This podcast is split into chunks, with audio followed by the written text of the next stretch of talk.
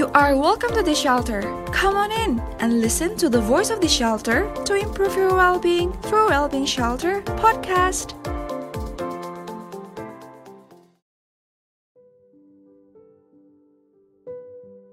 Jadi kakak-kakak di sini uh, kita akan bincang-bincang, kita akan sharing tentang tema kita, tema kesehatan mental sedunia tahun 2020 yaitu meningkatkan kualitas layanan kesehatan mental di seluruh dunia. Jadi pertanyaannya tuh is mental health easily accessible in Indonesia? Apakah mental health ini gampang diakses oleh masyarakat dan sudah bisa, layanannya sudah mumpuni, sudah memenuhi kebutuhan masyarakat yang ada di lapangan. Sebelumnya ini kan kakak-kakak di sini ada dari Pijar Psikologi, itu Kak Rinda, terus ada Halo Jiwa Indonesia, Kak Syura, dari Wellbeing Shelter Aceh itu ada Nurul Husna. Oh ya tadi Pijar itu dari Jakarta ya, Pijar Psikologi. Terus Halo Jiwa Indonesia itu dari Makassar. Uh, Wellbeing Shelter dari Aceh itu oleh Kak Nurul Husna narasumbernya. Kemudian ada Yakum Jogja, Kak hmm. Yes. Ya. Di sini kita pastilah sebelum pandemi ini kegiatannya itu kan mungkin nggak hanya online, nggak hanya via media sosial, tapi juga ada yang uh, ke lapangan. Dari setiap uh, komunitas ini, kira-kira nih dari kakak-kakak sekalian, ada nggak yang selama pandemi ini terdampak kali kegiatannya di setiap komunitas? Kegiatan apa yang paling rasanya tuh terhambat karena pandemi ini? Gimana kondisi komunitasnya? Selama pandemi itu kan uh, COVID itu kan mulai dari bulan Maret pertengahan ya uh, sudah mulai banyak kasus gitu ya. Nah, kalau di untuk di kami untuk di pusat rehabilitasi Yakum itu kan untuk pemberdayaan orang dengan disabilitas psikososial atau yang disebut dengan gangguan jiwa itu uh, pendampingannya kan melalui home visit ya lebih yeah. ke pemberdayaan ini. Nah itu jelas mengganggu artinya itu terdampak dari uh, kita yang biasanya bisa berkunjung ke rumah untuk yang teman-teman di lapangan dalam tiga bulan itu kami hanya melalui telepon hmm. jadi memantau kondisi klien itu via telepon dan kalau di pusat rehabilitasi Yakum saat ini mendampingi sekitar 199 orang di tiga kecamatan dan itu wilayahnya perdesaan jadi tidak semua klien itu punya telepon jadi mungkin bisa jadi satu area itu punya WA aja satu orang. Nah itu antisipasi kami itu kami menggandeng kader kesehatan jiwa gitu untuk tetap memantau. Yang kedua itu dari puskesmas, dari puskesmas yang jelas untuk ketersediaan obat dan sebagainya tetap uh, bisa diakses, termasuk yang di rumah sakit. Nah uh, kami ada semacam artinya yang klien sama caregiver itu tidak datang ke puskesmas tetapi obat itu tetap masih bisa diakses tapi dibantu oleh kader. Hmm. Nah, uh, tapi memang kendalanya yang dua kabupaten yang di Jogja ini ketersediaan apa ya layanan psikolog uh, di tingkat puskesmas itu belum ada. Jadi kalau secara layanan itu belum maksimal di situ. Artinya dalam COVID ini selain yang sudah memang mengalami gangguan jiwa, kami juga dari Yakum ada program yang berkaitan dengan konseling online. Oh. Itu ternyata memang jam apa ya gejala-gejala masalah kejiwaan itu sudah banyak, maksudnya dari masa pandemi ini dari sekitar enam bulan ya, enam bulan lebih. Udah enam bulan ya kita karantina. Uh, ya, jadi terus termasuk yang yang kesulitan kami itu klien-klien yang di pedesaan terus yang relapse jadi hmm. uh, harus ke kota gitu itu juga yeah. uh, kesulitan jadi uh, makanya sekarang kami optimalkan dalam mulai bulan Juli itu kami hmm. tetap ada kunjungan tapi terbatas uh, mungkin di situ dulu mbak ya iya berarti uh, di sini lebih ke karena ada dua juga kegiatannya ada kegiatan yang secara online dan offline jadi yang kegiatan yang lebih cakupannya luas tadi jadi terhambat gitu ya kak. Karena ya tapi beruntungnya juga ada menggandeng kader kesehatan dan layanan puskesmas ya kak. Jadi tetap terhandle gitu ya. Kalau dari kak Syura gimana?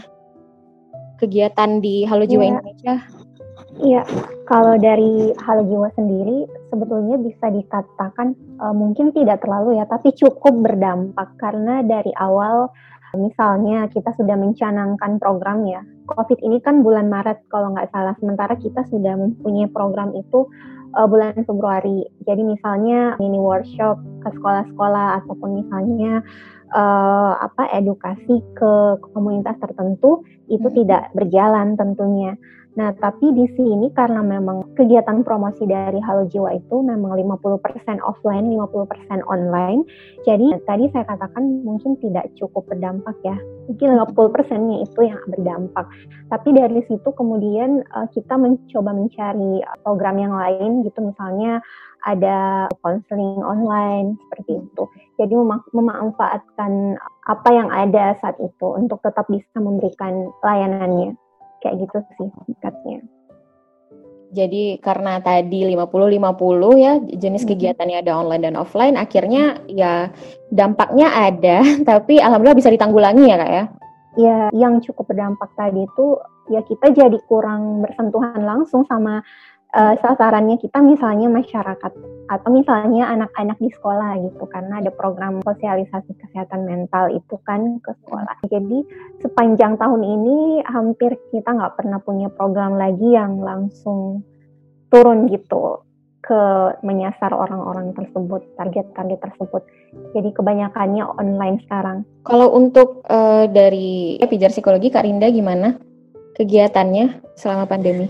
Jadi kalau pijar kan memang dari awal, sejak di awal berdiri pun memang ingin membawa isu kesehatan mental ke banyak tempat gitu dan bisa menjangkau uh, pelosok juga gitu. Awalnya banget kita berdiri memang ingin me memberikan edukasi, informasi mengenai kesehatan mental tentang psikologi sebenarnya, psikologi secara luas.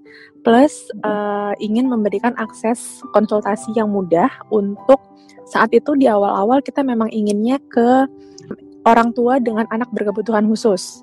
Spesifik banget memang waktu itu uh, awalnya, sehingga kita pilih konsultasi online gitu dari 2017. Sehingga ketika kemarin ada pandemi, hmm. sebenarnya kalau dari sisi program tidak terlalu terdampak karena memang dari awal pijar berdiri pun memang memanfaatkan internet sebagai modalitas utama gitu untuk bisa menyampaikan gerakan-gerakannya. Tapi paling yang cukup kerasa itu adalah sebenarnya di kitanya. Jadi di dalam manajemennya uh, kami yang yang mengelola organisasinya juga jadi makin harus ngatur waktu gitu untuk bisa ketemu secara online gitu kan. Kalau misalnya kita ketemu secara offline kan lebih enak dan diskusinya lebih cepat gitu-gitu ya. Kalau sekarang jadi rutin nih setiap minggu, yaudah ngumpulnya hari minggu malam misalnya kayak gitu.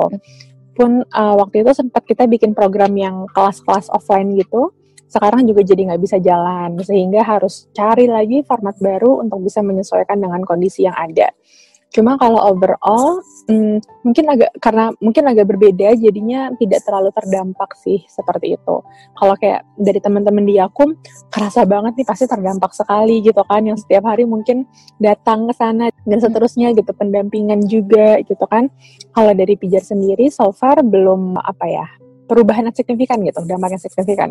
Oh, jadi karena memang dari awal konsepnya itu lebih ke offline, jadi dampaknya lebih ke kayak tadi koordinasinya jadi lebih susah karena online tadi ya kak ya. Betul, betul.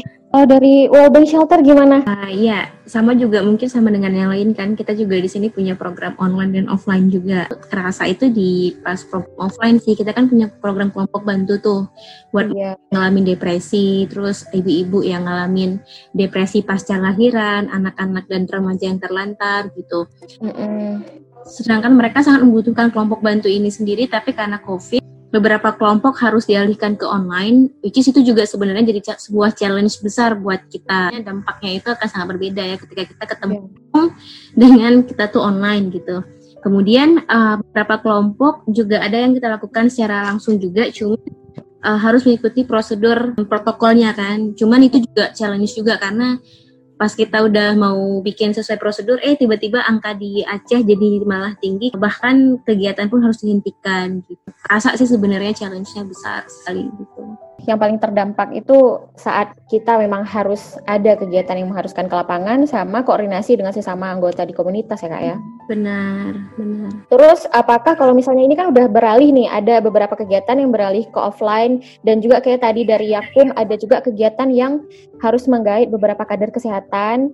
Apakah masyarakat kesulitan menjadi menjadi lebih sulit aksesnya sampai saat ini?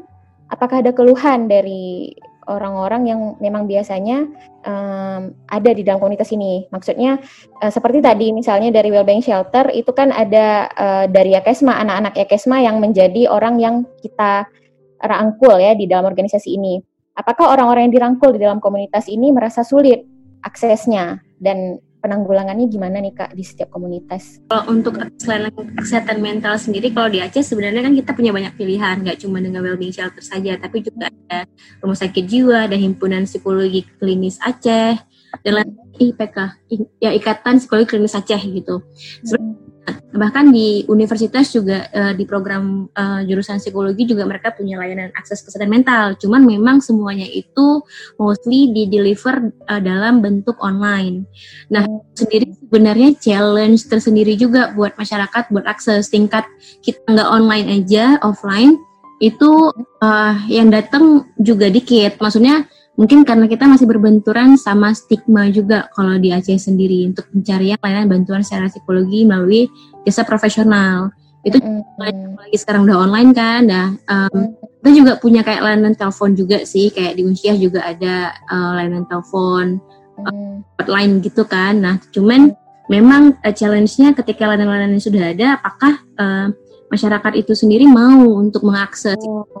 sekarang sebenarnya untuk kayak uh, mengedukasi lagi kali ya ke uh, apa masyarakat untuk ayo kita punya layanan ini nih gitu. Jadinya kayak uh, sebenarnya dari sisi organisasi ataupun dari segi layanan mentalnya sendiri juga uh, susah mengakses masyarakat dan masyarakat pun memang sepertinya belum sepenuhnya sadar akan pentingnya layanan kesehatan mental ya. Ini terkait kesadaran masyarakat terhadap pentingnya layanan kesehatan mental gimana di setiap kota lainnya selain yang seperti Kak Nurul bilang tadi ya di Aceh ada stigma yang tentang kesehatan mental itu masih tabu dan sebagainya. Kalau di Jakarta, Makassar atau Jogja sendiri bagaimana? Eh, kalau di Jogja itu ya apa namanya ini kalau masalah stigma itu jadi yang utama ya apa ya mm-hmm. memang selalu di ini termasuk ya kita kan ada buka layanan konseling online itu sudah masukkan dalam call centernya Dinkes di DIY. Hmm. Tapi memang itu tidak ada yang akses, tidak ada yang hmm. akses ya, karena dari tenaga kesehatan justru malah layanan konseling ini kan sebenarnya untuk termasuk untuk tenaga kesehatan yang, hmm. yang terdampak COVID, terus keluarganya dan dan artinya uh, layanan ini supaya bisa jalan tuh uh, dampingan yang langsung itu uh, yang mau gitu ya mengakses konseling. Tapi kalau untuk yang uh, masyarakat di perkotaan justru masnya itu malah uh, kenapa sih harus konseling? Dan itu perlu ada prolog untuk menjelaskan mm -hmm. uh, kondisi ini loh yang yang perlu mengakses konseling psikologi itu tidak mesti dengan kondisi yang sudah mengalami gangguan jiwa tapi dengan kondisi yang misalnya gelisah yang uh, ya mungkin beberapa hari tiga hari itu yang uh, ber itu juga bisa mengakses layanan konseling. Stigma ini masih uh, mengakar. Karena kami kan memang bergeraknya di pendampingan langsung terus uh, ketika mereka ini mas walaupun sebelum atau setelah apa saat ini pada covid ini mm-hmm. uh, saya kira stigma itu juga masih uh, menguat. Termasuk orang yang sudah pulih pun itu kembali misalnya ke kembali ke masjid ke surau itu tetap aja oh ya ini gitu ya. Hmm. uh, ini pernah mengalami gangguan jiwa itu masih melekat gitu. Sama kalau misalnya dalam budaya budaya Jawa itu kan sebenarnya ada kayak istilahnya toleransi ya uh -huh. dan sebagainya itu sebenarnya ada gitu jadi sebenarnya mereka uh, diterima gitu tapi karena ada oh pakai wah tapi belum diterima sepenuhnya gitu itu yang oh. ada di kultur di Jogja ini ya gitu Misalnya, sulit kembali ke masyarakat ya kak ya Iya, uh, walaupun memang kembali ke masyarakat itu tidak diterima sepenuhnya. Misalnya mm-hmm. uh, sudah ada uh, si A yang pulih, terus dia memang mau jadi kader ketua gitu. Mm-hmm. Uh, tapi pas ketika terlibat di kegiatan organisasi gitu, kenapa ini dilibatkan nanti kalau uh, kamu seperti apa gitu? Itu juga mm-hmm. uh, justru malah itu di tengah-tengah uh, yang sudah teredukasi tentang keswa gitu. Artinya uh, mereka me, apa namanya uh, pegi, pegiat keswa ini terutama uh, di tingkat pedesaan ya, misalnya kader keswa mm-hmm. itu juga perlu dibedah gitu. Tidak hanya misalnya mendampingi tetapi uh, tidak stigma dan uh, secara perilaku, secara perspektif itu masih jauh ya gitu. Memang tidak semuanya tapi sebagian besar saya katakan belum sepenuhnya penerimaan itu untuk, uh, untuk orang yang pernah mengalami gangguan jiwa. Gitu. Masih sangat ini ya kak stigma masih melekat ya. Yeah. Kalau dari uh, Makassar sendiri gimana kak? Kak Syura? Ya, kalau dari uh, ini dari uh, pengalaman juga ya kebetulan kemarin juga kita sempat survei kecil-kecilan gitu soal bagaimana sih pemahaman masyarakat di Kota Makassar itu tentang kesehatan mental dan gangguan mental gitu. Mungkin kalau dari segi fasilitas ya selama pandemi ini sama sih semuanya tadi yang dari Aceh dan mungkin dari Jogja dan Jakarta bahwa uh, pelayanan kesehatan mental misalnya di universitas-universitas itu atau rumah sakit dan biro-biro yang ada uh, sebagian kecil masih tetap mempertahankan prosedur yang lama ya tapi sebagian besar memberikan pelayanan secara online gitu. Namun di sini uh, yang bisa mengakses itu uh, juga terbatas gitu. Katakanlah informasinya uh, tentang ini tuh mungkin hanya berpusat di kalangan generasi muda gitu atau misalnya di kalangan orang-orang yang terpapar dengan gadget. Sementara uh, misalnya orang-orang yang SES-nya menengah ke bawah dan usianya mungkin 40-an ke atas ya, mungkin 50-an ke atas itu tidak tidak tersentuh gitu. Dan uh, di survei itu juga merefleksikan sebetulnya bahwa karena uh, surveinya online ya. Mm-hmm. Uh, jadi kebanyakan uh, itu ada dari 198 responden ternyata hampir 66 persennya itu adalah orang muda gitu dan mahasiswa gitu. Jadi pengetahuan yang muncul dari survei ini juga dari mereka gitu. Kita nggak paham belum paham karena belum belum bisa merich yang tadi misalnya SES-nya menengah ke bawah atau misalnya uh, yang lansia gitu. Dan dari survei itu juga bisa bisa ada insight yang diperoleh bahwa uh, memang stigma menurut saya juga ya karena saya juga ada ini kan hidup di daerah gitu kan ya. Bukan di Kota Makassar kalau di sana, tapi di daerah yang mana tuh tentang pembicaraan tentang kesehatan mental ini sangat-sangat tidak tidak familiar gitu, sangat tabu. Hmm. Apalagi kalau misalnya sudah tanda kutip ada gangguan mental, misalnya psikopenia atau misalnya depresi dan dan gangguan-gangguan mental lainnya itu serta merta mereka uh, di label, contohnya hmm. misalnya kutukan atau misalnya oh memang dia nggak nggak dekat sama Tuhan lah kayak gitu. Oh. misalnya kayak ya biasa dia emang kayak gitu jadi dia menanggung dosa seperti itu jadi uh, stigma-stigma seperti itu asosiasi negatif terhadap penderita gangguan mental itu uh, sedikit banyak akan mempengaruhi orang mau mengakses gitu Hmm. Senada dengan Mbak Tias katakan bahwa kalau kita berbicara masalah kesehatan mental di Makassar itu diasosiasikannya tentunya kayak orang gila gitu kan. Mm-hmm. gitu.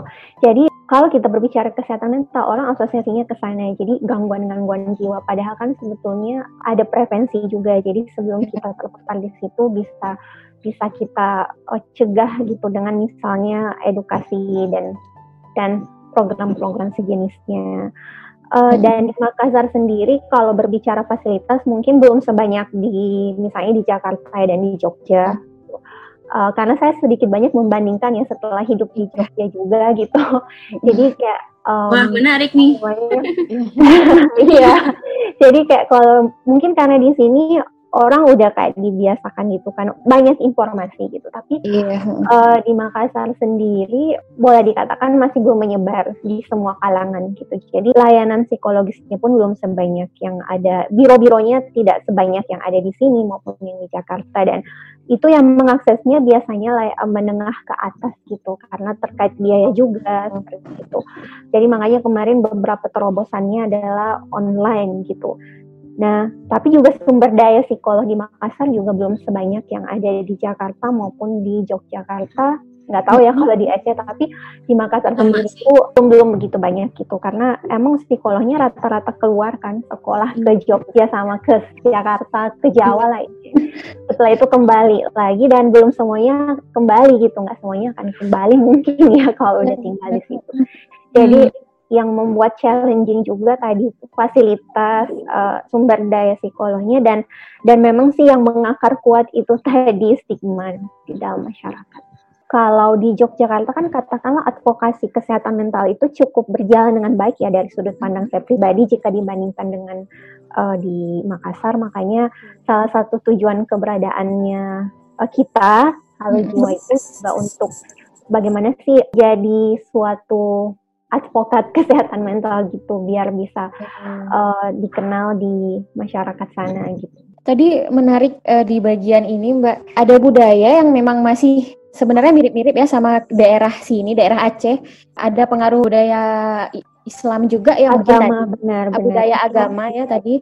Kalau misalnya itu karena kurangnya kurangnya iman, iman ya. dan ada hal-hal yang memang diasosiasikan negatif dengan para ODGJ yang ya. sebenarnya itu tidak benar masih ada pelabelan nih seperti Mbak Tias juga bilang tadi di Jogja juga saat masuk ke masyarakat masih belum diterima secara penuh gitu ya. Ya Jadi ya. ini sebenarnya sepertinya problema ini mirip-mirip antar satu daerah dan lainnya ya. Kalau di Jakarta sendiri yang memang kota besar itu gimana Mbak? Tenang aja, Jakarta juga mirip kok.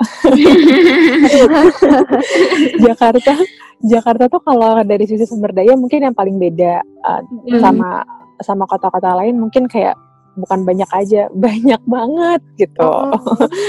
Kalau di Jakarta yang unik adalah eh, orang-orang tuh udah pada paham, udah kebanyakan sudah tahu kalau oke okay, uh, eh, kita perlu nyari pertolongan, oke okay, kalau memang kita butuh bantuan kita perlu cari pertolongan itu sudah sudah sampai pada taraf di mana mereka tahu dan hmm. paham mengenai hal tersebut. Cuman hmm. memang uh, kendalanya di actionnya gitu. Setelah itu apa gitu kan?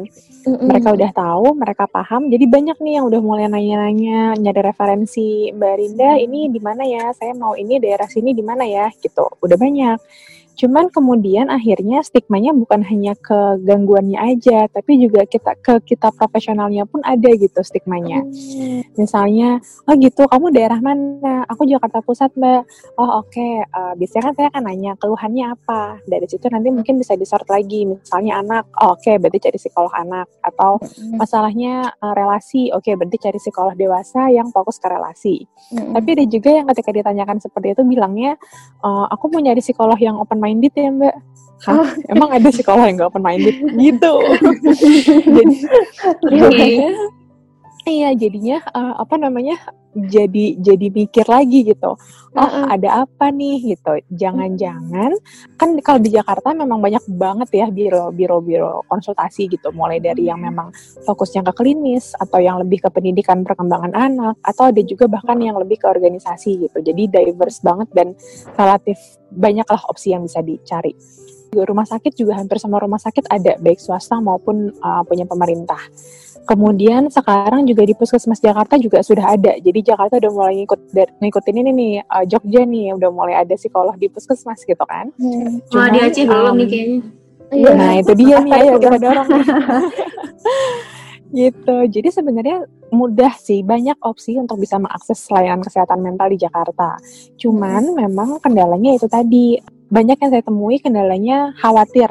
Jadi punya stigma ke uh, pelayanannya itu sendiri ntar gue bakal diapain ya oh. ntar uh, dijudge nggak ya gitu. Even even kayak kita udah bilang kalau bahkan psikolog kayak di, dianggap sebagai profesi yang bisa mendengarkan uh, tanpa judgement dan seterusnya tapi ternyata ada tetap ada kekhawatiran itu gitu. Menurut saya kan memang psikolog dan klien itu cocok-cocokan ya nggak iya, nggak semua. Hmm. uh, karena ada ada human connection di situ ada human interaction di situ yang memang mungkin tidak semuanya cocok. Atau mungkin jangan-jangan uh, dia ketemu sama psikolog yang mungkin lekat eh, atau dekat dengan masalahnya gitu isunya. Sehingga psikolognya ngomong A kayak nyokap gue ya rasanya gitu. Kayak kayak enak ya. ya? Iya betul. Jadi kan variabelnya sebenarnya banyak banget. Cuman karena di Jakarta mudah banget untuk saling bertukar informasi kemudian kalau saya lihat di sini juga tipenya lebih lebih kuat ini ya dari mulut ke mulut gitu. Nah promosinya dari mulut ke mulut oh, gitu kan. Iya. Psikolog kan bukan bukan salah satu pro, bukan profesi yang kayak bisa asal tunjuk kayak misalnya sama dokter udahlah asumsinya semua dokter umum sama aja. Iya. Enggak kan? Iya. Kayak harus ada referensi dulu nih. Eh enak nggak di situ? Eh ini katanya bagus loh gitu. Baru oh gitu ya bagus ya gitu. Jadi oh. um, cukup tantangannya di situ kalau di Jakarta sebenarnya. Ya karena saya juga kebetulan di sebuah sekolah nih jadi psikolog di sebuah sekolah. Di situ juga anak-anaknya banyak gitu yang langsung ngechat atau langsung minta sama gurunya untuk bisa curhat gitu. Mereka willing gitu mereka mau. Jadi tadi uh, kalau misalnya mereka memang sudah ada trustnya bisa sih kalau di Jakarta masalah yang pertama tadi stigmanya ke profesional uh, profesionalnya pemberi layanan kesehatan mentalnya di sisi lain di beberapa keluarga terutama yang SES-nya menengah ke atas itu mereka memang mudah untuk afford dari sisi biaya gitu ya mudah untuk bisa mendapatkan akses kesehatan mental. Cuman kadang yang dihindari juga adalah mirip ke teman-teman tadi uh, stigmanya gitu. Ih, yeah. anaknya sumpah anak lo ke psikolog kayak ngapain gitu. Emang emang keluarga lo gimana gimana gitu. Yeah. Uh, jadi uh, stigmanya lebih, lebih cukup cukup sering saya dengar di situ juga. Tapi kalau untuk yang keluarga dari SAS menengah ke bawah, kendalanya memang kebanyakan di masalah uh, keuangan, Kemudian ada juga sih di sini apa ya anggapan bahwa lemah banget harus sampai ke psikolog banget ya. Emang nggak punya teman banget ya sampai harus cerita sama psikolog hmm. gitu. Gitu. Emang keluarganya nggak bisa ini banget ya kok sampai cerita aja ke psikolog gitu. Hmm. kayak gitu itu juga ada. Uh, masalah misalnya di dianggap hubungannya ke agama juga ada gitu. Jadi hmm. diverse banget diverse banget sih di sini. Dan kebetulan kemarin tesisku kan tentang stigma di hmm. Jakarta. Uh, hmm. Dan ternyata stigmanya bukan hanya dari orang lain ke ODGJ atau ODG, uh, atau ODMK gitu, hmm. tapi juga uh, ODGJ-nya itu sendiri yang memiliki stigma ke dirinya dia sendiri gitu. Oh. Jadi Mm-mm. Misalnya saya nih, saya saya uh, eh, ODGJ, kemudian saya mau nyari bantuan, lalu saya merasa aku ngapain? gitu, maksudnya nggak nggak perlu, aku tuh uh, hmm. aku tuh udah nggak guna, kalau aku udah gangguan mental tuh aku udah nggak guna, nggak usah lah, nggak usah nyari pertolongan. Karena hmm. uh, ketika nanti orang tahu saya ke psikolog di puskesmas A, ntar dibilangnya lemah gitu, ntar makin makin gak dikasih kerjaan, nanti uh, apa bos malah ini malah itu gitu kayak gitu-gitu. Jadi ya akhirnya terhambatlah pencarian pertolongannya. Banyaknya layanan dan walaupun di kota besar tetap kemungkinan stigma ini tadi ya. Oh sih, dan ternyata memang kalau misalnya kita baca literaturnya di semua negara itu masih ada stigmanya yeah. gitu. Stigma memang menjadi problematik sedunia gitu kayaknya. di baik negara maju, berkembang, macam-macam semua jenis negara ternyata tetap menemukan tantangan di, di stigma itu sendiri tadi. Ya ampun. Ternyata ya maksudnya karena selama ini lihat kondisi di Aceh gitu, ih kayaknya di Jakarta enggak lah kayak gini atau kayaknya di Jogja atau Surabaya enggak kayak gitu ternyata iya. Ini kalau di Aceh sendiri Kak Nurul gimana? Uh, tadi kayak di awal juga sih saya sampaikan juga kan, uh. juga stigma kuat. Um, malah sangat sangat kalau Jakarta mungkin udah, udah lebih advance ya, lebih ke arah milih memilih psikolog kayak sama macam banyak pilihan. Cuma di sini kayak yang pasti uh, terkait sama niat untuk pergi mencari layanan, layanan profesional aja tuh udah, udah jadi satu challenge tertentu. Belum lagi kita bahas masalah finansial, belum lagi kita bahas yep. Iya. uh, keterbatasan sama kayak surat tadi keterbatasan uh, tenaga psikolog di Aceh itu sendiri. Kalau hmm. itu lebih banyak terfo, uh, berpusatnya itu di Banda Aceh sekarang. Uh, beberapa ada yang di kayak di PD, di Langsa, di Laut Sumawe, tapi maksudnya rasionya tuh nggak se nggak mm ya sebanding sama jumlah populasinya jadi tetap aja kayak ya, ya besar lah challenge-nya di sini cuman ya karena itu kan banyak juga sekarang udah mulai ada uh, gerakan-gerakan kayak anak-anak muda buat-buat uh, hmm. tentang kesehatan mental, kegiatan-kegiatan A, B, C, organisasi-organisasi kepemudaan di Banda Aceh yang udah banyak bikin-bikin juga. Mungkin ini juga akan salah satu untuk kayak mendukung juga kali ya raising awareness di masyarakat sendiri kalau iya. butuh bantuan ayo ayo gitu. Challenging sih sebenarnya memang. Kira-kira ini kak kalau misalnya ini dari yang tadi tadi udah itu kan ada dari segi layanan ada juga dari segi masyarakatnya sendiri.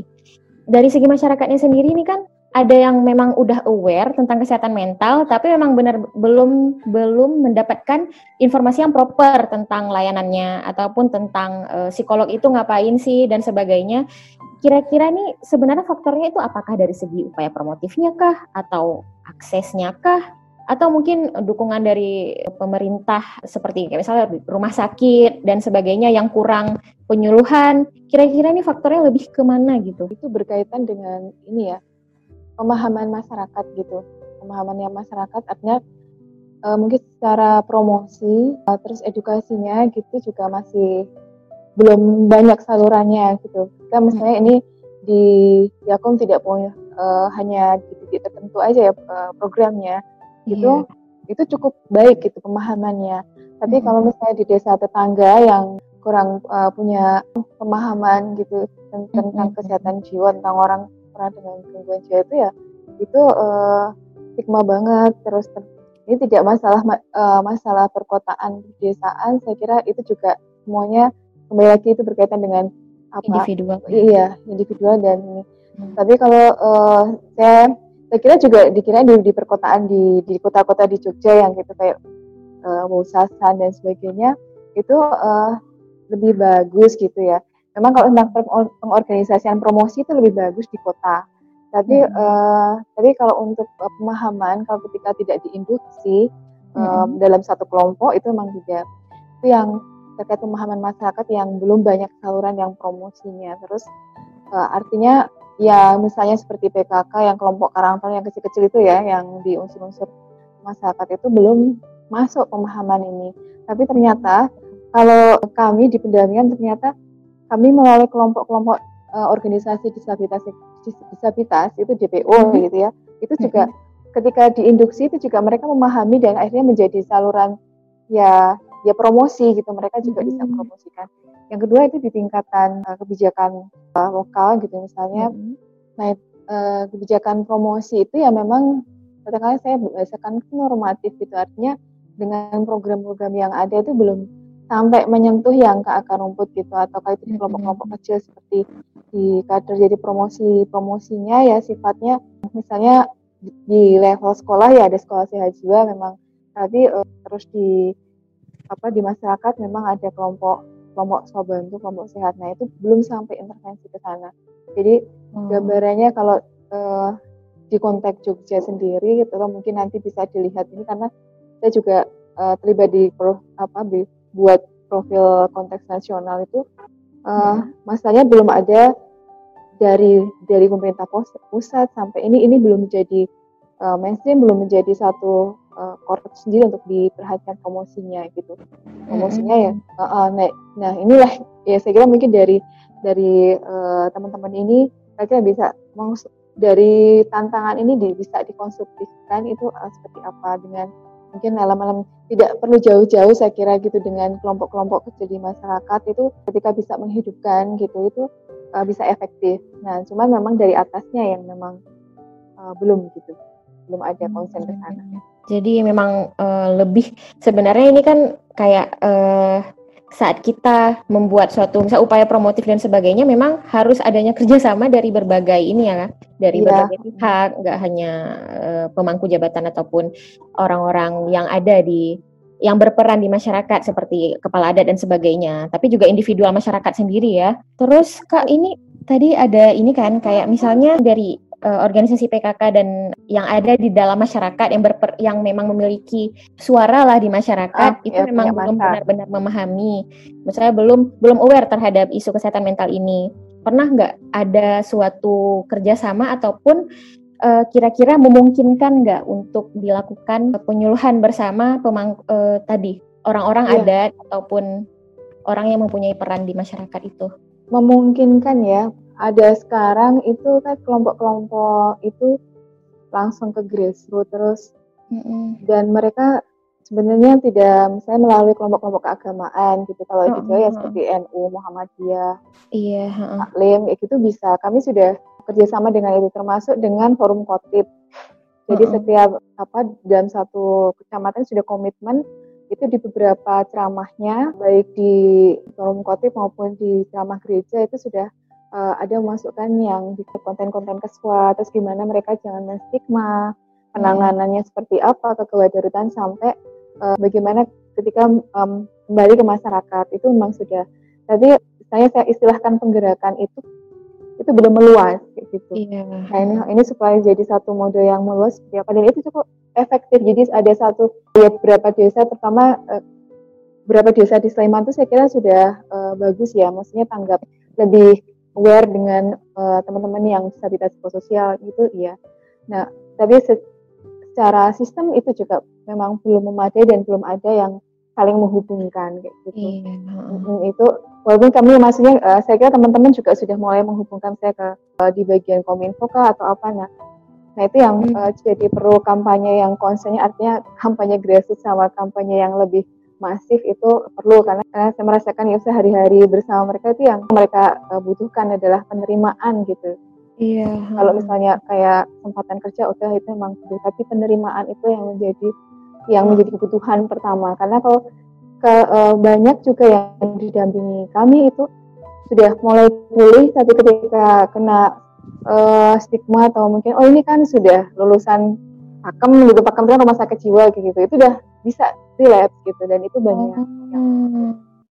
gitu. Saya kira maksudnya dari kelompok-kelompok kecil inilah itu jadi satu gerakan yang uh, kolektif. Terus secara sistem itu juga uh, misalnya ya pemerintah dalam hal ini dinkes, dinas sosial, terus di dalam perencanaan itu juga perlu diintervensi dan kami ya mulailah gitu membangun komunikasi itu di Jogja. Ini menarik ya, jadi kayak uh, walaupun kita udah maksudnya uh, walaupun udah ada penanganannya, hmm. tapi saat kembali ke komunitas atau ke masyarakat malah uh, bisa relapse karena hal-hal tadi ini. Terus kan uh, kalau dari uh, ini yang saya penasaran ini kalau misal di kota besar gimana? Sepertinya di kota, semakin besar kotanya kan semakin uh, kurang ya uh, gotong royong tadi ini. Akar rumputnya lebih tidak berperan lagi. Maksudnya seperti biasanya itu ada kelompok adat ada orang ada pihak-pihak yang memang dituakan di daerah. Tapi kalau di kota besar apakah masih ada fungsional yang seperti ini di desa-desa gitu? Gimana untuk Kak Rinda mungkin? Ini lagi inget-inget nih dari tadi dengerin uh, Mbak Tias ngomong terus kayak hmm, iya juga ya. Jadi flashback sedikit dulu juga waktu di Jogja. Iya ya, hmm. dulu waktu saya praktik di uh, saya kemarin di ini Mbak di Cangkringan, iya. Puskesmas Cangkringan. Oh, uh -uh, jadi kayak itu lulusan pakem ada tuh. Hmm. istilah mereka gitu ya lulusan pakem gitu. Ah, lulusan pakem tuh untuk teman-teman yang belum ini karena di pakem ada satu rumah sakit jiwa besar. Sekarang hmm. udah bukan rumah sakit jiwa ya mbak? Masih. Sudah bukannya udah rumah sakit umum ya? Rumah sakit umum Gracia? Masih ya apa namanya rumah sakit Gracia kayak gitu aja tapi oh.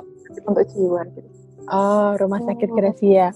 Iya, jadi kalau udah keluar dari situ pulang terus nanti tetangganya bilang, "Iya tuh kemarin dari Gracia lulusan Gracia gitu-gitu." Tuh ketemu tuh. ketemu tuh pasien seperti itu. Kemudian kalau misalnya diinget dulu waktu di Jogja juga memang kita akhirnya puskesmas pendekatannya ke RT setempat, RW setempat atau mungkin Pak Lurah dan seterusnya gitu. Mm -hmm. Kalau di di Jakarta ada sih pendekatan itu di level di level um, puskesmas juga ada. Jadi kebetulan rumah saya dekat sama puskesmas dan kelurahan sehingga akhirnya cukup sering tuh agenda-agenda ibu-ibu PKK ngumpul gitu. Cuman karena RT RW ini ini saya refleksi ke diri saya sendiri dulu aja kali ya. Hmm. RT RW di rumah saya uh, kerja gitu dua-duanya. Jadi akhirnya frekuensi ketemu sama warga, kemudian frekuensi untuk bisa uh, rebuk bareng, bisa mengeluarkan pendapat itu jadi sedikit sekali. Kemudian hmm. juga karena um, warga yang lain selain RT dan RW-nya itu juga sama sibuknya atau bahkan banyak yang lebih sibuk gitu. Akhirnya nggak nggak bisa diteruskan. Jadi akhirnya rantainya keputus di situ gitu. Ketika dari RT RW atau mungkin pemuka agama setempat itu juga akhirnya berhenti di situ karena akhirnya kalau ke level yang lebih mikro lagi, mm-hmm. mereka lebih susah untuk di reach gitu. Jadi fungsinya ini mau dijalankan sebenarnya. Um, pemerintah tetap berusaha untuk melibatkan pemangku-pemangku kebijakan, mengambil kebijakan dan seterusnya. Cuman karena karena belum bisa belum bisa dilanjutkan dan dikerjakan di level yang lebih mikro lagi, akhirnya nggak nggak berjalan gitu. Tapi hmm. di beberapa desa yang memang masih sangat kuat ininya, budayanya, uh, adatnya di sana, hmm. misalnya di beberapa kota, beberapa desa yang memang isinya masih masih banyak warga Betawi misalnya, asli hmm. Betawi misalnya. Yang itu memang kebanyakan ya keluarga-keluarga juga gitu. Kalau ditelusurin tuh masih masih keluarga di situ misalnya. Itu cukup besar eh, dampaknya gitu ke masyarakat. Kemudian suaranya juga masih didengarkan, bisa dikoordinasikan lewat situ. Tapi kalau misalnya masuk ke daerah-daerah Jakarta yang memang sudah diverse sekali, misalnya Jakarta Pusat atau Jakarta Selatan, daerah Kemang, Pondok Indah dan seterusnya yang lebih banyak pendatangnya, nah fungsi pemangku adat ini menjadi lebih kabur, lebih blur di situ. Mm-hmm. Akhirnya yang lebih dominan dan bisa digerakkan bersama adalah lebih ke pemerintah paling, pemerintah setempat. gitu paling. Tapi satu hal sih yang saya pelajari banget setelah saya di Jogja. Kalau dulu kan saya berpikirnya bahwa pendekatan agama ya nggak bisa dan seterusnya gitu. Masih muda lah waktu itu pikirannya masih muda. Kemudian ternyata ketika sudah masuk ke lapangan nggak bisa kita tampilkan gitu kalau misalnya memang masih banyak masyarakat yang kuat gitu pegangan agamanya, kemudian kuat untuk memahami memahami hidup, mempelajari hidup, bahkan mungkin mempelajari tentang kesehatan atau mungkin kelestarian alam itu dari sudut pandang agama. Sehingga akhirnya agama menjadi satu satu channel yang kuat dan bisa kita rangkul malahan. Bukan berarti jadi di di tidak dilibatkan sama sekali gitu ketika dalam konteks pemberian layanan kesehatan mental tapi justru malah perlu kita rangkul. Kayak tadi juga yang Mbak Tia sempat sebutkan gitu kan akhirnya kita juga merangkul kiai-kiai atau mungkin para ustadz yang memberikan ceramah dan seterusnya dimasukkan topik-topik tertentu mengenai kesehatan mental. Justru itu cara yang lebih efektif dibandingkan kita harus maksa lewat misalnya psikolog aja atau psikiater aja misalnya gitu. Padahal memang masih banyak orang-orang yang lebih nyaman membicarakan tentang kesehatan atau mungkin kes, ke kesejahteraan kali ya.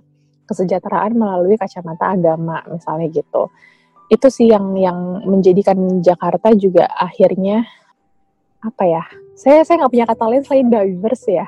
Kayak hmm. diverse banget soalnya. Kalau konteks Jakarta nggak nggak bisa dilihat sebagai satu kota aja tapi dalamnya perlu dilihat lagi. Jakarta sebelah mana dulu? Kemudian kalau ngomongin budaya budaya apa dulu apakah Betawi aja atau Benar. Uh, yang lain juga ada gitu-gitu. Karena memang isinya udah udah mini Indonesia gitu akhirnya di sini kan.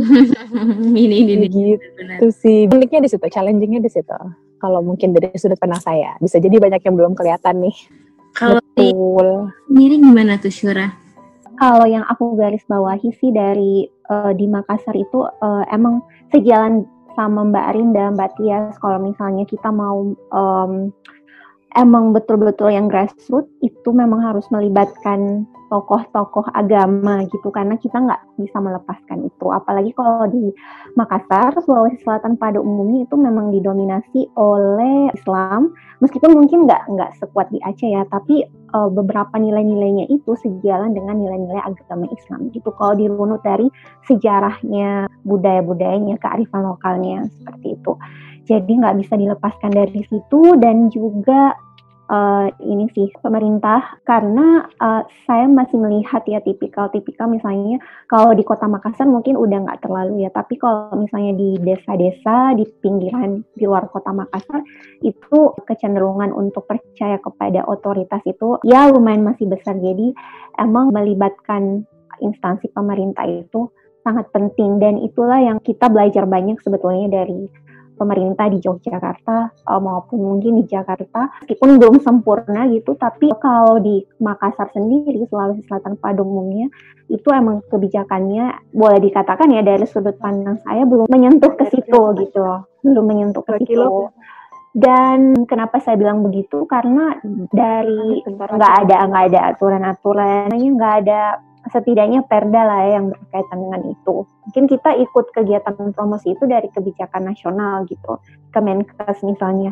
Nah, eh, dari segi masyarakatnya sendiri pun pemberdayaan-pemberdayaan yang ada di sana itu juga belum begitu concern dengan kesehatan jiwa gitu, masih aspek-aspek yang lainnya gitu. Jadi dari bottom up sama top downnya uh, emang belum begitu memadai gitu kalau di Makassar itu di Sulawesi Selatan dan kalaupun ada gerakan-gerakan yang misalnya seperti Halo Jiwa gitu, itu uh, saya pribadi melihatnya perlu untuk disinergikan karena masih terpencar-pencar gitu. Padahal sebetulnya tujuannya sama gitu kan.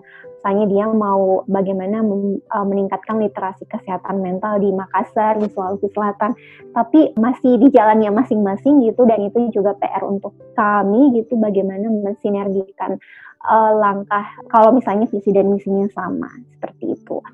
Dan kalau soal dari hasil survei juga menarik ya menurut kami karena di situ tuh ada poin pertanyaan apa yang bisa kalian lakukan untuk menjaga kesehatan mental. Jadi tuh yang paling banyak emang kayak mendekatkan diri kepada Tuhan, terus kayak zikir gitu, mengingat Tuhan. Ada yang ke psikolog tapi itu sebagian kecil gitu. Nah, jadi sebetulnya itu mungkin juga bukan mungkin ya akan jadi potensi di tengah keterbatasan sumber daya manusia psikolognya di sana banyak pihak-pihak lain yang sebetulnya bisa menjadi perpanjangan tangan psikolog gitu. Jadi kalau mau menggambarkan uh, dinamikanya belum sesolid misalnya yang terjadi di DIY ataupun misalnya di Jakarta gitu ya pergerakannya dan memang dari segi awarenessnya masyarakat belum begitu tinggi khususnya di sini yang pedalaman gitu ya. Biasanya yang yang mengakses informasi itu yang mahasiswa gitu yang emang dia mudah mendapatkan informasi dari mana-mana dari perguruan tinggi dari gadgetnya dan dari mana gitu. Tapi kalau yang enggak gitu kan belum tahu apa itu kesehatan mental apakah itu cuman berkaitan sama psikofrenia atau yang mana itu nggak tahu. Dan sayangnya juga belum banyak kegiatan-kegiatan uh, dari pihak misalnya dari pihak Kemenkes sendiri atau dari dari puskesmas sendiri atau dari mana gitu ya dari yang merepresentasikan pemerintah belum banyak prevensi yang kegiatan-kegiatan prevensi maupun promosi yang tujuannya untuk awareness kesehatan mental itu tadi. Jadi emang kayak masih belum solid gitu ya, masih belum masih terpencar-pencar dan itu PR besar nih untuk kami juga yang ada di sana yang memahami kayak gitu. Jadi ini kan Kak tadi juga ada ini ya, uh, apa namanya? yang memang sudah menggait perangkat adat ataupun sudah menggait pemangku jabatan hmm Terus hmm. juga ada yang memang kegiatannya memang belum bisa menggapai uh, pemangku adat ataupun pemangku jabatan tadi. Terus kan kalau misalnya kita melibatkan orang-orang di pemerintahan ataupun melibatkan dinas-dinas seperti itu kan bisa jadi ada memungut biaya atau sebagainya. Itu respon masyarakat gimana kak? Khususnya tentang biaya layanan hmm. Kesehatan mental ya. Itu hmm, gimana? Hmm, ya, kak tipik ini dalam ini juga challenge sih menurut aku ya dan menurut kalau kita diskusi dengan misalnya para psikolog yang ada di Makassar, bagaimana approach ke, ke masyarakat di kota Makassar gitu yang mungkin dia dalam artian kita membawa ini bukan stereotip atau apa ya maksudnya tapi itu eksis gitu. Ada kayak karakteristik uh, suku Makassar sendiri seperti apa dan karakteristik suku Bugis itu seperti apa itu tuh perlu di approach gitu. Dan kebiasaan masyarakat mungkin ya kalau uh, berbayar ya mereka mungkin tidak akan kesehatan fisik itu kelihatan kan langsung dan bisa langsung sembuh gitu loh kalau dia udah minum obat dan ini. Jadi tuh yang populer di sana tuh masih itu kayak pemeriksaan kesehatan gratis itu digandrungi karena kelihatan mereka bisa melihat langsung. Tapi kalau dalam hal konseling kesehatan jiwa ini mereka kayak ah datang ke sini ngomong doang gitu. Ngomong iya. doang terus dibayar gitu loh. Terus pas aku pulang belum tentu aku bisa apa namanya menurut persepsi mereka sembuh gitu. Hmm. belum tentu bisa seperti itu. Bisa saya merasa gelisah lagi merasa ini lagi merasa itu lagi. Jadi rugi aku bayar. Jadi ada ada ada semacam mungkin kalau dikatakan kebiasaan yang tumbuh ya atau uh, ya persepsinya mereka bahwa uh, ke ke layanan kesehatan jiwa itu tidak tidak kelihatan gitu loh efeknya. Jadi orang tuh lebih akan menggandungi dan itu kelihatan banget kalau misalnya kita aksi sosial ya di daerah-daerah itu kalau ada pemeriksaan kesehatan, obat gratis gitu, dokter ini itu tuh selalu populer uh, dan ada konseling tapi kita memperkenalkan konseling ya kadang tapi ya itu tadi mereka oh ini apa sih kita ngomong apa di sini jadi karena mereka nggak nggak ngelihat gitu nggak nggak ngelihat langsung nggak ngerasain langsung efeknya seperti itu juga challenge jadi mereka cenderung kurang ingin mengeluarkan untuk hal-hal yang seperti itu dibandingkan hal-hal yang fisik tadi terlihat tadi itu. Selain karena di luar faktor ekonomi juga. Ya, selain di luar faktor ekonomi mungkin memasang harga yang mahal gitu. Nah, itu juga ada yang seperti itu yang dalam masyarakat. Kalau untuk daerah lain gimana? Kalau terkait ini tadi, apakah uh, masih ada kayak uh, masih ada persepsi kalau layanan kesehatan mental ini mahal uh, untuk oh, iya. hanya sekedar kesehatan mental atau konseling saya harus membayar segini kayak gitu. Apakah masih ada persepsi seperti itu di masyarakat daerah lain? Ada, ada. Ayo kita ada. Apa namanya? Kalau untuk mengakses layanan Ya, terutama yang ini ya Mbak ya, yang psikologi itu. Jadi saya mau cerita sedikit kalau yang di uh, Jogja itu, saya di kabupaten, satu kabupaten Kulon Progo itu, ada awalnya itu tahun yang lalu ada psikolog yang di rumah sakit. Tapi karena kalau psikolog itu di rumah sakit itu kan tidak ditanggung BPJS gitu. Mm. Satu uh, jamnya misalnya sembilan puluh ribu. Nah, nah itu yang uh, bahkan mas justru malah uh, hampir jam satu hari gitu nggak nggak mesti ada gitu yang konseling. Mm. Yang mungkin psikolog itu tidak ada. Kenapa? Ya karena oh ya kalau misalnya sana yang uh, kayak gitu mahal gitu. Tidak hanya di psikolognya tapi juga ketika misalnya di rumah sakit terus ke psikiater kalau di rumah sakit itu kan di Gunung Kidul aja itu satu psikiater dengan melayani sekitar sekian ribu ya seribu ya satu banding seribu. Itu kan berat. Jadinya kalaupun mau mengakses dengan mudah dan ini perlu di rumah sakit yang swasta. Dan itu biayanya jelas lebih mahal karena masih ditanggung sendiri ataupun ke langsung ke kliniknya. Nah itu sendiri. Jadi memang masih bukan dianggap saja ya masih memang uh, mahal gitu di masyarakat. Terus di uh, jadi apalagi kalau yang uh, di pedesaan yang di Jogja itu kan banyak yang mengalami gangguan juga katakan banyak yang memang tidak mengalami ya secara ekonomi tidak mampu itu memang sangat susah apa ya masih masih banyak yang juga ya sulit mengakses gitu terutama untuk layanan psikologi gitu. Jadi berarti memang memang ini permasalahan di setiap daerah ya. Kalau di kota besar sendiri gimana? Pindah? Sama sih, uh, cuman kalau seperti yang tadi ya, kalau dari kalau dari ketersediaan memang sudah cukup. Saya nggak bisa bilang pak, saya belum berani untuk bilang rata karena saya belum punya datanya. Cuman hmm. sejauh yang saya bisa observasi, setidak-tidaknya pusat, timur, barat, utara, selatan itu sudah ada, pasti ada layanan kesehatan mental di sana. Hmm. Sedang sementara itu kalau untuk persepsinya, iya sih, masih sih. Hmm, kalau kita bicara general gitu ya, uh, kebanyakan lebih merasa tanda kutip worth it ketika ke psikiater, terutama sama kayak yang tadi Jogja. Kalau misalnya ke psikolog masih ngerasa, hah 350 ribu, aduh mahal banget, bisa bayar listrik, bisa bayar ini, bisa bayar itu gitu kan. Sedangkan cuma satu jam ngobrol, hah? gitu. Terus dalam satu jam belum tentu pulang-pulang langsung happy atau pulang-pulang langsung udah gitu kan, kayak hah gitu. Sedangkan kalau ke psikiater atau mungkin ke dokter spesialis itu kan pulang-pulang ada obatnya. Kemudian jelas misalnya kayak dua minggu balik lagi ya nanti kita kontrol ada perbaikan atau enggak. Ada perubahan yang terlihat dan terasa gitu. Mm-hmm. Tapi kalau misalnya uh, setelah ke psikolog kan tergantung banyak banget tergantungnya gitu tergantung kitanya mau gimana tergantung kitanya selama konselingnya gimana dan seterusnya gitu sehingga akhirnya sering kali ya merasa seperti aduh tiga ratus puluh ribu gue nih hilang gitu aja gitu kita akhirnya dan itu itu harga rata-rata ya tiga lima puluh ya. Berarti ada yang rendah tapi rendah rendahnya di Jakarta nggak akan lewat dari dua ratus lima puluh ribu sih. Hmm, kemudian 200, mbak. Oh dua ratus eh, dua ratus tuh yang swasta nggak sih mbak? Iya swasta. Iya. Itu bahagia banget kalau Jakarta bisa 200 ya Allah. so far pelayanan paling murah akan di puskesmas. Puskesmas, oh. uh, aduh tapi saya kurang tahu harganya berapa ya sekarang. Tapi di Jakarta paling murah puskesmas gitu. Ada yang sekali konsul 900 ribu, sekali konsul. Ya bener apa kan denger loh. Itu 900 ribu satu jam. Oh my god. Ya kan? Di rumah sakit 90 ribu mbak di rumah sakit. Ya Allah mbak. Di daerah. Terus kalau uh, di puskesmas itu malah tiga puluh ribu atau berapa ya kalau kalau Iya, kalau pakai BPJS uh. bisa ah. gratis kan kalau psikolog.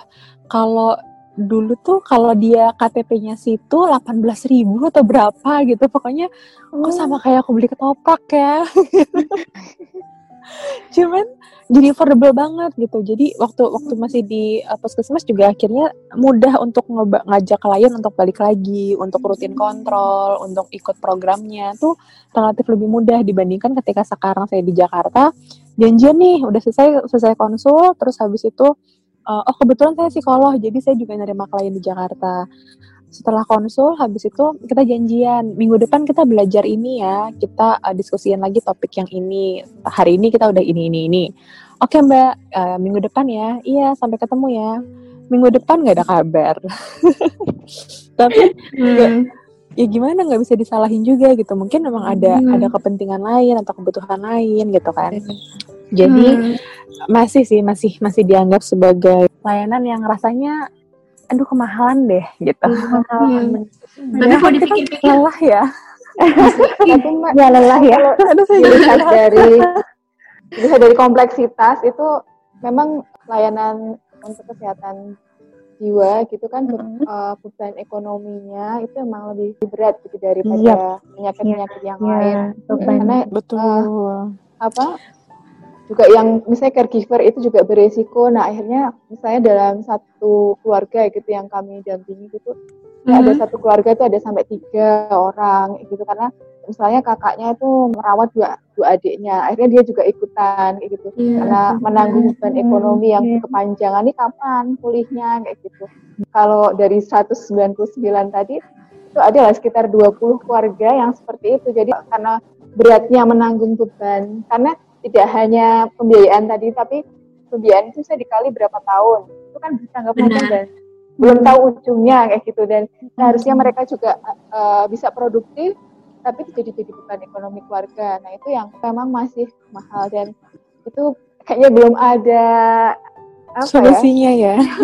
belum ada formulanya. Paling enggak kalau di sisi kita gitu maksudnya dari kita sebenarnya sudah memulai gitu bahwa anggaran kesehatan untuk Nah. kesehatan jiwa berbasis masyarakat maupun untuk rehabilitasi sosialnya itu bisa dialokasikan dari dana desa.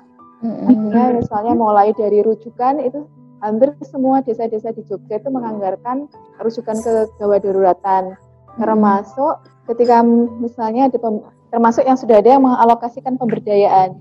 Kalau satu desa di ya empat desa di Godean di Kecamatan Godean di Jogja itu bahkan ada da- dana untuk yang untuk disabilitas secara umum itu digunakan untuk pemberdayaan yang eh, teman-teman yang pernah mengalami gangguan jiwa gitu. Itu cukup besar sih ada sekitar 90 juta gitu. Jadi sebenarnya Wow. uh, effort itu sudah mulai, tapi pas ketika ini saya juga soundingkan ya model-model ini itu di tingkatan ya di DIY, oh kok bisa itu gimana regulasinya? Bukan masalah uh, ma- masih malah justru ditanyakan Iya, iya, iya. uh, secara dasar regu- regulasi misalnya di dana desa itu apa? Karena secara penganggaran kebijakan penganggaran kan untuk kesehatan terutama itu kan banyak dilarikan ke stunting ke ini bahkan di sana sudah Benar. lebih-lebih anggarannya gitu nah itu kayak kayak yang sering sering maksudnya sama teman-teman yang ya agak berteriak ini eh, ini kebijak ini ini di Jogja ini tidak sekedar angka ya ini besar nih loh nomor dua di Indonesia. Ini penyikapannya seperti apa? Itu sering saya sama teman-teman soundingan seperti itu. Dan eh, desa-desa yang inilah mulai gitu. Mungkin juga bisa dari kelurahan atau mungkin eh, itu juga bisa mulai dari ini.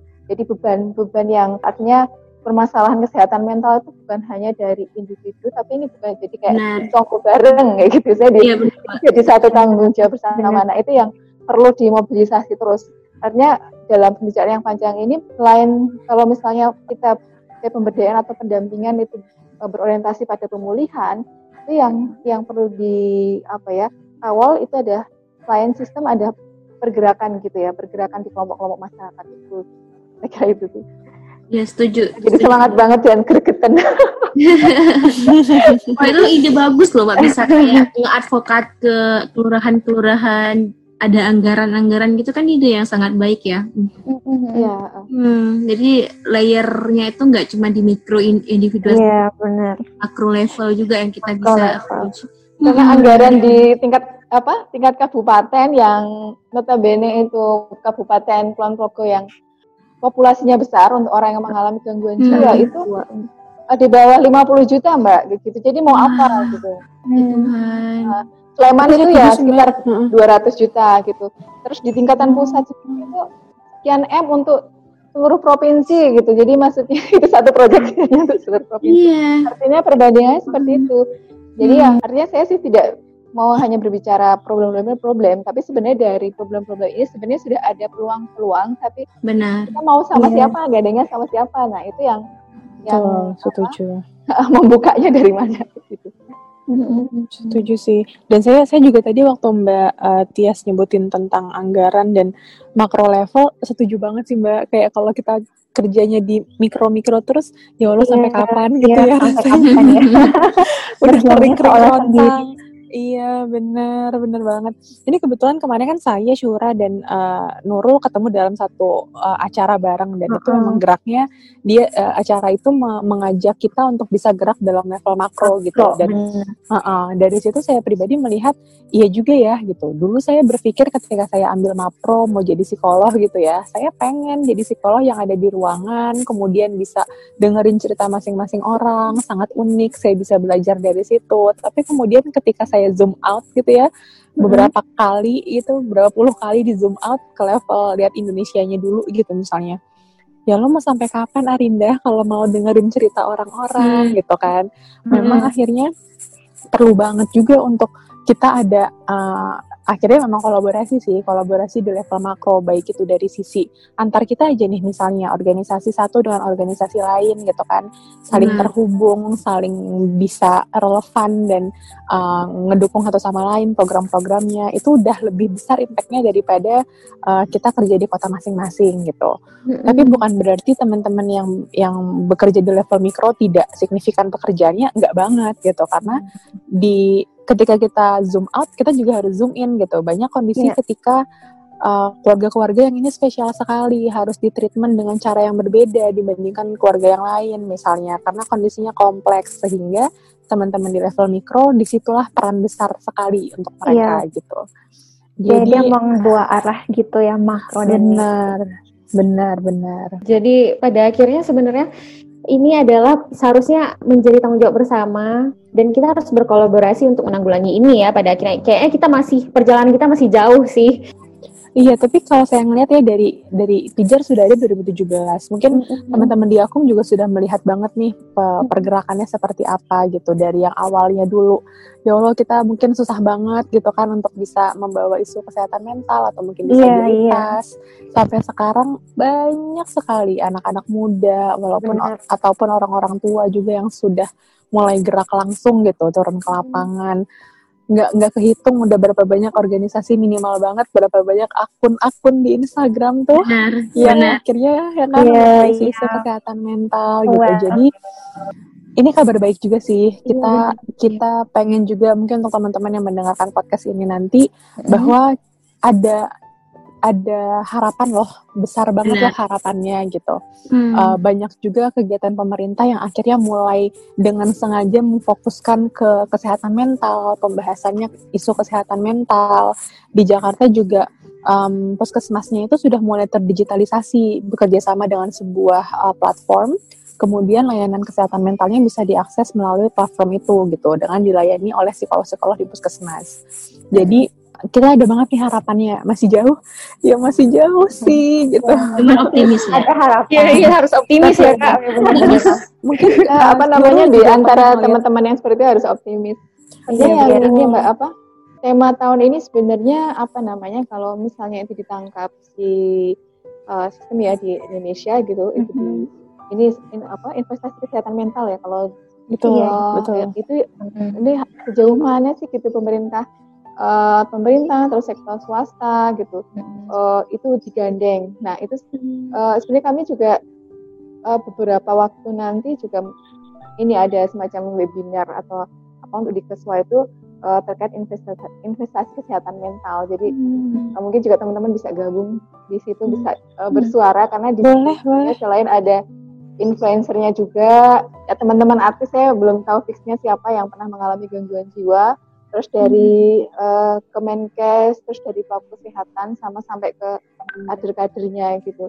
Karena uh, kalau dari apa kesehatan mental dua tahun terakhir gitu, itu uh, dan saya baca beberapa referensi berapa ini sebenarnya sudah mulai banyak dari dari sisi teman-teman NGO juga sudah mulai kalau sekarang ada TBM, terus ada handicap internasional, HI hmm. maksudnya sekarang ya itu terus ada juga teman-teman yang lain yang yang mau uh, dari Norat itu juga yang biasanya konsen di lingkungan sekarang juga sudah mendanai uh, teman-teman di Medan untuk kesehatan mental. Artinya sebenarnya uh, hal itu sudah ada peluang. Jadi, nah itu yang perlu digerakkan. Apa masih yang perlu ditagihkan itu ke pemerintah lokal. Kalau misalnya ada seri yang lain, kita bisa diskusi atau dengan Kemenkes. Sebenarnya sejak berapa besar sih gitu? Tidak secara uangnya saja sih, secara energinya untuk investasi mental kayak gitu.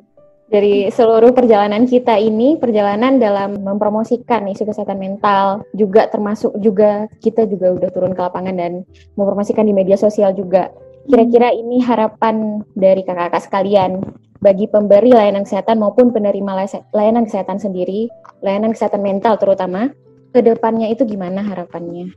Ya kalau dari saya harapannya apa eh, kesehatan mental ini ini uh, bukan menjadi tanggung jawab dari sektor kesehatan saja, meskipun misalnya di layanan primer memang di kesehat uh, di sektor kesehatan, artinya semua dari berbagai uh, sektor, baik terutama di pemerintah karena itu memang jadi perannya itu membuka diri, membuka pemikirannya bahwa faktor resiko terbesar gitu ataupun biaya yang terbesar katakan seperti itu itu juga kesehatan mental. Terus harapannya juga bagi ini menyediakan kayak sistem yang bisa mengakomodir uh, teman-teman gitu misalnya untuk kesempatan kesempatan kerja lebih luas terus kesempatan di pendidikan yang yang apa berpihak gitu pada teman-teman uh, disabilitas. Artinya uh, ini memang kalau judulnya kesehatan mental tapi ini bukan permasalahan kesehatan kayak perlu di uh, dobrak gitu pemikiran kesehatan mental itu hanya tanggung jawab kesehatan harapannya hmm. bareng-bareng lah kita gitu. Iya, kolaborasi Terus, bersama ya kak. Ya, yang ketiga kalau saya tadi berbicara pergerakan dengan sistem hmm. itu dua-duanya baik dari yang dari yang uh, non pemerintah, dari teman-teman yang dipergerakan baik itu NGO atau kelompok-kelompok misalnya Bipolar Indonesia, KPS dan uh, teman-temannya itu uh, itu apa ya punya gerakan bersama gitu. Entah itu nanti forumnya apa. Emang ini masih perjalanannya masih panjang ya Mm-hmm. Itu uh, bukan tidak mungkin. Ini menjadi satu isu yang uh, seperti disabilitas dulu kan suatu yang tabu dan sebagainya. Kalau sekarang sudah mm-hmm. punya akses yang lebih uh, lebih diakomodir. Mm-hmm. Secara sistem, secara sistem dalam artian kebijakan, ini juga bukan jadi satu konsen jadi dari sektor kesehatan mungkin dari uh, Kementerian Kesehatan saja, tapi mm-hmm. uh, kementerian yang lain dan di bawahnya itu yang uh, saya lihat uh, secara konteks dan itu yang memang butuh, dibutuhkan gitu. Gimana Kak Syurah? Iya, kalau dari uh, tadi dari sistem pemerintah dan keterlibatan berbagai stakeholder udah panjang lebar ya harapannya dari Mbak Tias dan emang seperti itu juga harapan saya pribadi dan juga mungkin sebagai seseorang yang terlibat dalam komunitas hal jiwa itu. Mm-hmm. Nah, mungkin harapan saya lebih kembali kepada individunya juga mm-hmm. uh, bahwa itu tadi ketika semuanya sudah diatur sudah ada sistemnya yang baik, maka tentunya nggak terlepas juga dari kita masing-masing bisa memahami, mencari tahu tentang kesehatan mental itu sendiri dan kemudian berusaha untuk mencapainya gitu, menjaganya. Biar eh, setidaknya gini kita uh, mungkin nggak menjadi penyumbang permasalahan gitu kan. Jadi kita hmm, bisa ya, uh, dalam artian iya. memelihara diri kita. Nah sebagai orang-orang yang kalau dalam bahasa psikologinya mungkin kita normal gitu, tapi mungkin ya ada masalah-masalah yang setiap hari datang itu wajar gitu, ada stres, yeah. tekanan, tapi kita bisa uh, apa namanya uh, mengetahui cara untuk uh, bisa mengelolanya gitu. Nanti kalau emang nggak bisa, nah sistemnya ada ada psikolog, ada rumah sakit jiwa, ada ini kita ke sana seperti itu. Jadi harapanku lebih kepada dari perspektif individualnya ya untuk uh, mencari tahu dan memelihara kesehatan mental itu sendiri dan benar banget tadi bahwa kesehatan mental itu bukan cuma urusannya psikologi, bukan cuma kesehatan gitu, tapi semuanya. Jadi dari sektor komunikasi, bagaimana dia mungkin kalau dari segi promosi men, apa namanya menciptakan suatu media yang mungkin menyentuh atau membuat masyarakat itu engage gitu. Kemudian dari ekonomi, soal pendanaan. Jadi semua sektor itu bisa terlibat dalam upaya mencapai kesehatan mental. Seperti itu sih.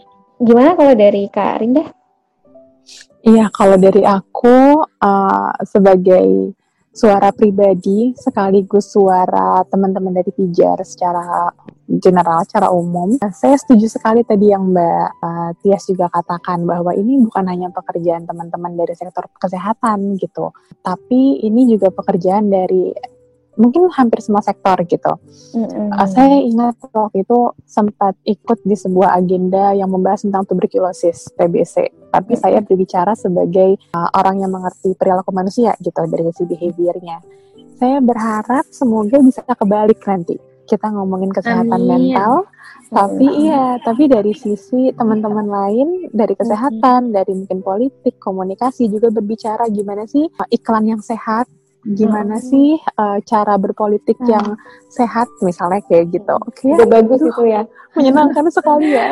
Pokoknya membicarakan yeah. kesehatan mental yang ringan-ringan dari angkringan yeah. dari angkringan dari angkringan bener banget ibaratnya sekarang tuh kayak lagi ngaduk semen gitu kan udah mau udah mau dibikin uh, nih jalanannya bagus-bagus tiba-tiba ada hmm. yang belum kering nih semennya eh tiba-tiba diinjek-injek lagi gitu aduh gitu kan kayak kita uh, kayaknya enak banget nih kalau misalnya suatu hari kita bisa sampai di titik di mana Indonesia bisa sadar akan pentingnya dan sama-sama bergerak ke situ gitu saya berharap saya membayangkan jika suatu hari mungkin 10-20 tahun lagi hmm. Indonesia bisa sampai pada titik di mana uh, bu tidak hanya sadar tapi kita juga bisa melakukan aksi yang hmm. yang nyata gitu hmm. Hmm, untuk bisa me membantu kondisi kesehatan mental Indonesia menjadi lebih baik lagi selain itu poin yang kedua juga yang saya harapkan semoga suatu hari bisa ada sistem informasi yang terintegrasi tentang masalah kesehatan iya, mental yes, yes. Uh, uh, karena sering banget sering banget juga kayak saya mau rujuk nih klien saya ke rekan saya karena dia lebih lebih bagus menangani masalah relasi misalnya. Tapi hmm. dia jadi enggan karena ah ntar cerita lagi mbak, aduh ntar ulang lagi mbak dari awal gitu.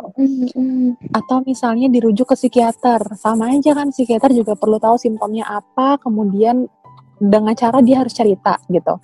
Jadi hmm. semisal memang ada satu sistem yang sudah terintegrasi gitu kan, hmm. itu akan menyenangkan sih untuk dari sisi kami sebagai uh, penyedia layanan mm, juga dari sisi uh, pasiennya juga akan menjadi lebih enak gitu minimal banget di dalam sebuah rumah sakit aja atau di dalam institusinya itu sendiri aja. Kalau sistem informasinya sudah bagus, terintegrasi, itu akan memudahkan pekerjaan kita semua juga. Di level yang lebih besar, ini sudah mulai dimulai sih sama HIMSI. Kita sudah, HIMSI sudah mulai mendata gitu ya.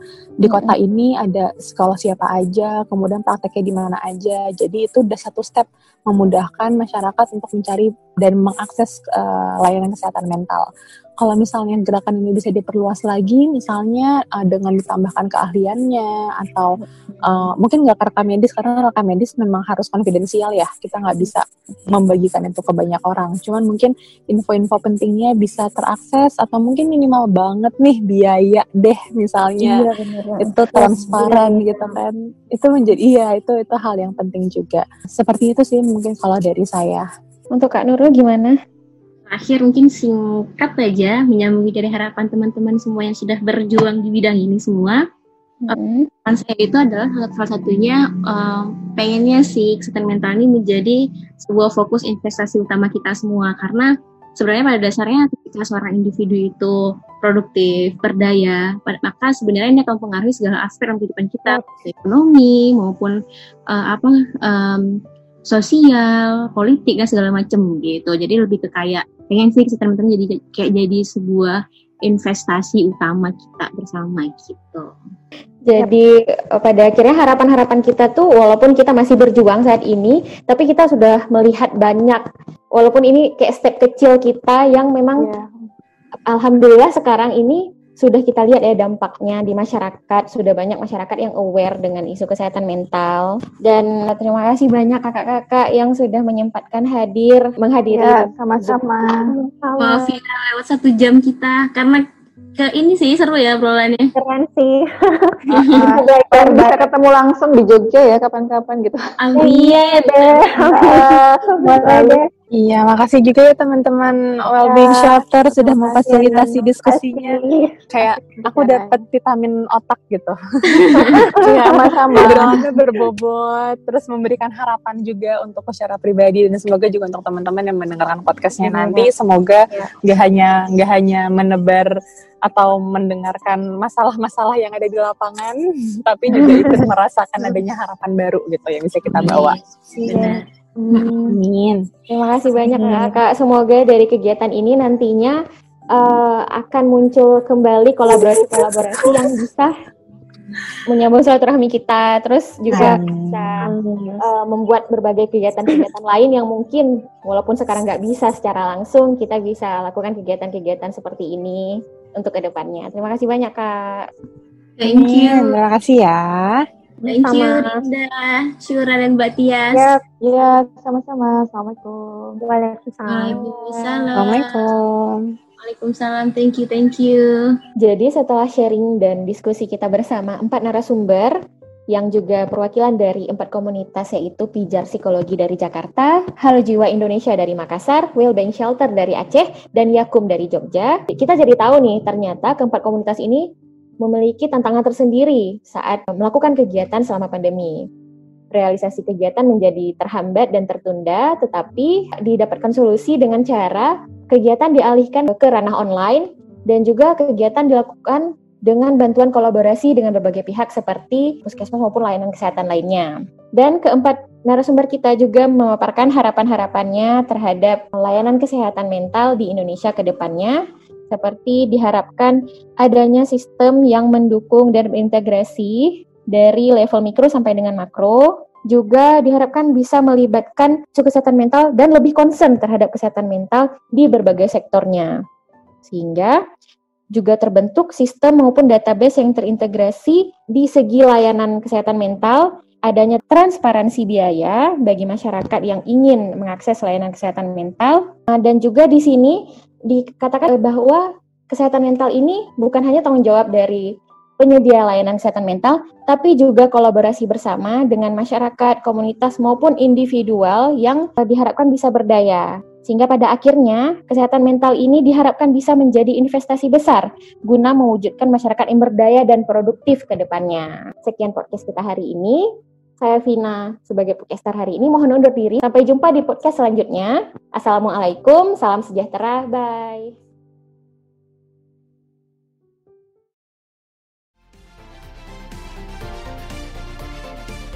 Terima kasih banyak ya teman-teman udah dengerin podcastnya Wellbeing Shelter kali ini. Stay tune ya, jangan lupa untuk dengerin podcast selanjutnya. Temanya gak bakal kalah menarik loh. Don't forget to follow our Instagram at wellbeing.shelter to get the latest update on our projects. See you soon!